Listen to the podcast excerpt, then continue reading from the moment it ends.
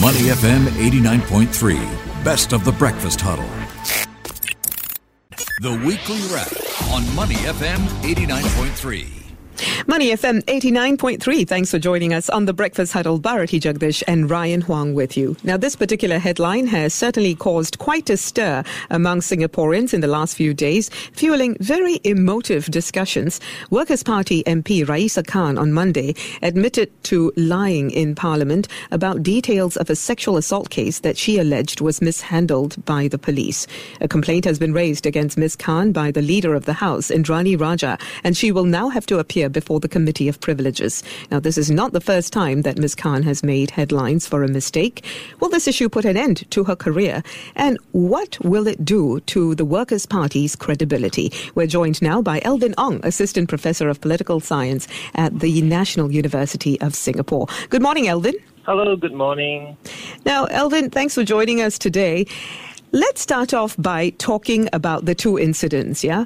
In terms of severity, how would you compare the two situations? What's happened now with the incident in the lead up to the last election, which we alluded to? I think that the current incident for Raeesah Khan now is much more serious. The key defining factor now that is she is a member of parliament and she has sworn an oath Parliament that she will faithfully discharge her duties to the best of her ability, that she will bear true faith and allegiance to the Republic of Singapore and preserve, protect, defend the Constitution of the Republic of Singapore. So you can clearly kind of say that lying is not discharging her duties to the best of ability.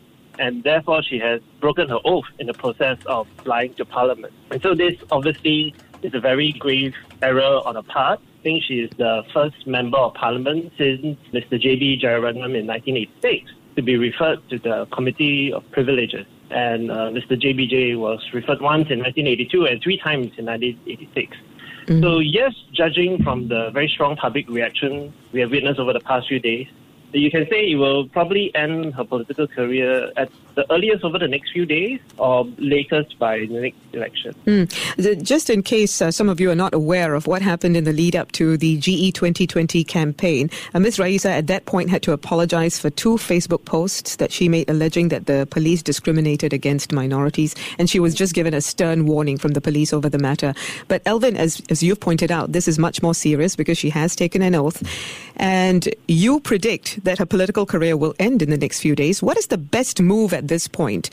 Should she resign or wait to be asked to leave? I think it is a open question uh, at this point, right? A lot of people have talked about how she has to be accountable for actions. And we have seen various suggestions from some people have suggested straight up resignation. Some people have suggested uh, no resignation to continue constituency service only.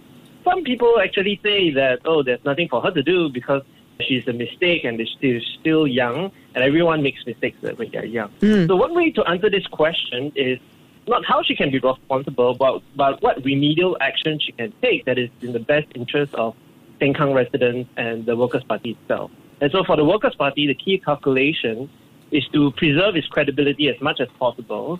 And from that point of view, I think in order to do that, they should expel her from the party or at least Central Executive Committee. So from the Sengkang residents' point of view, obviously I don't live in Sengkang, I can't speak for them, but I would imagine that they still want and need representation in Parliament and still need someone to represent them in terms of uh, town council estate management.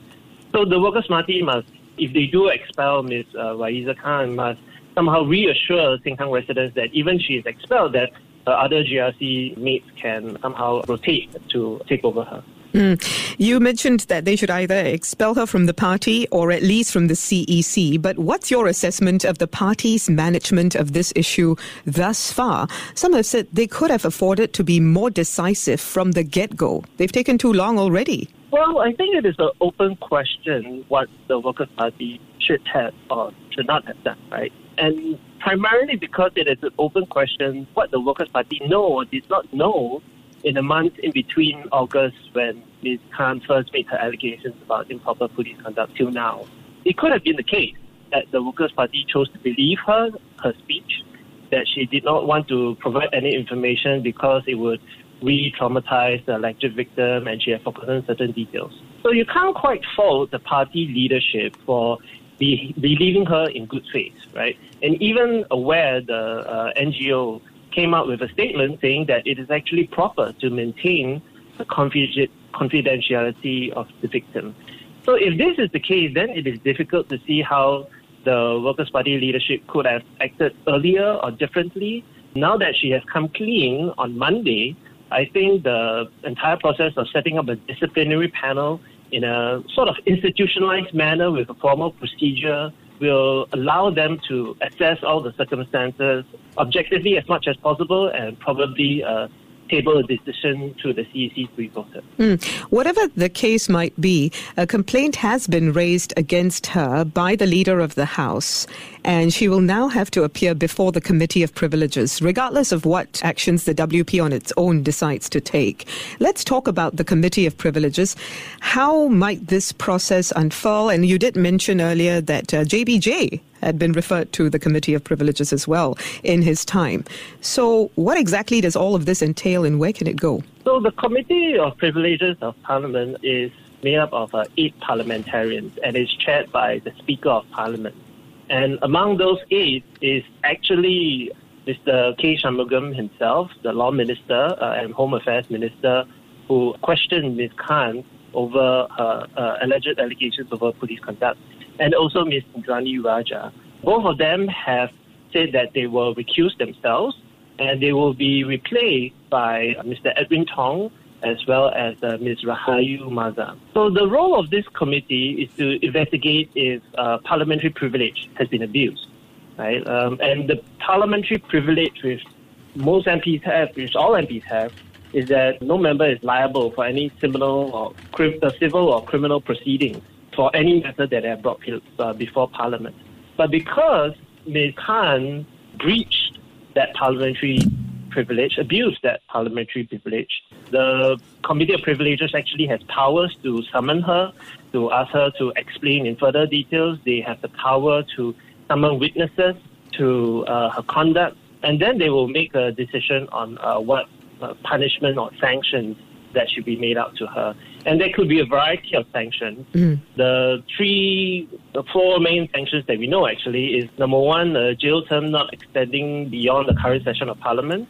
And number two, a fine up to $50,000.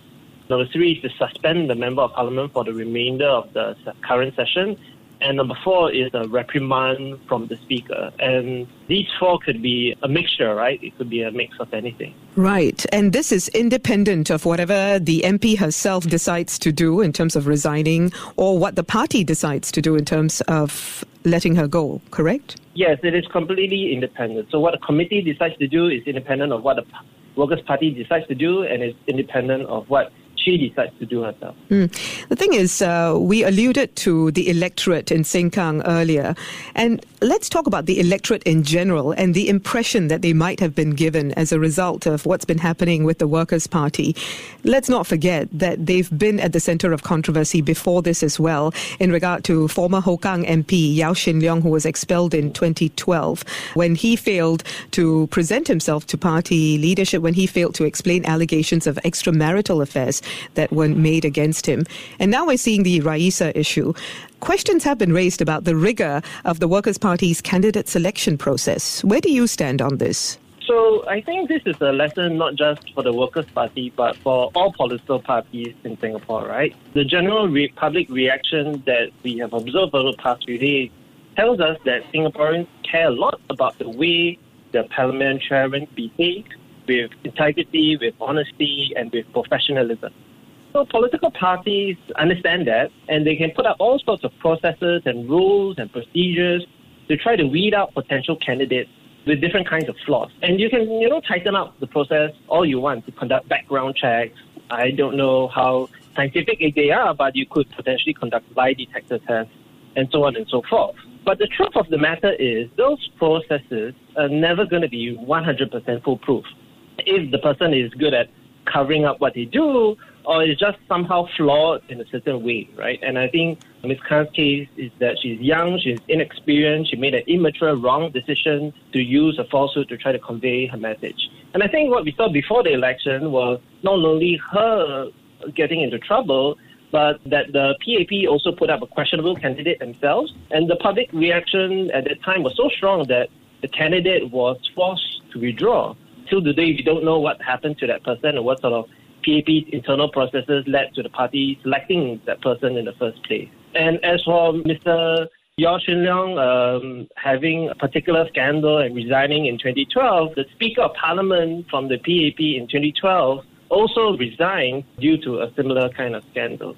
So ultimately, I think political parties can do all sorts of things to try to put up the past candidates, but flawed candidates will always be there.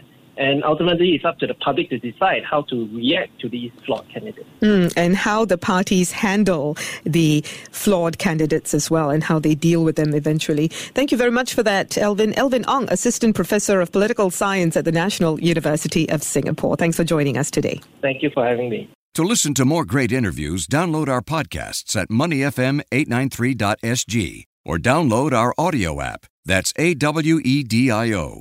Available on Google Play or the App Store.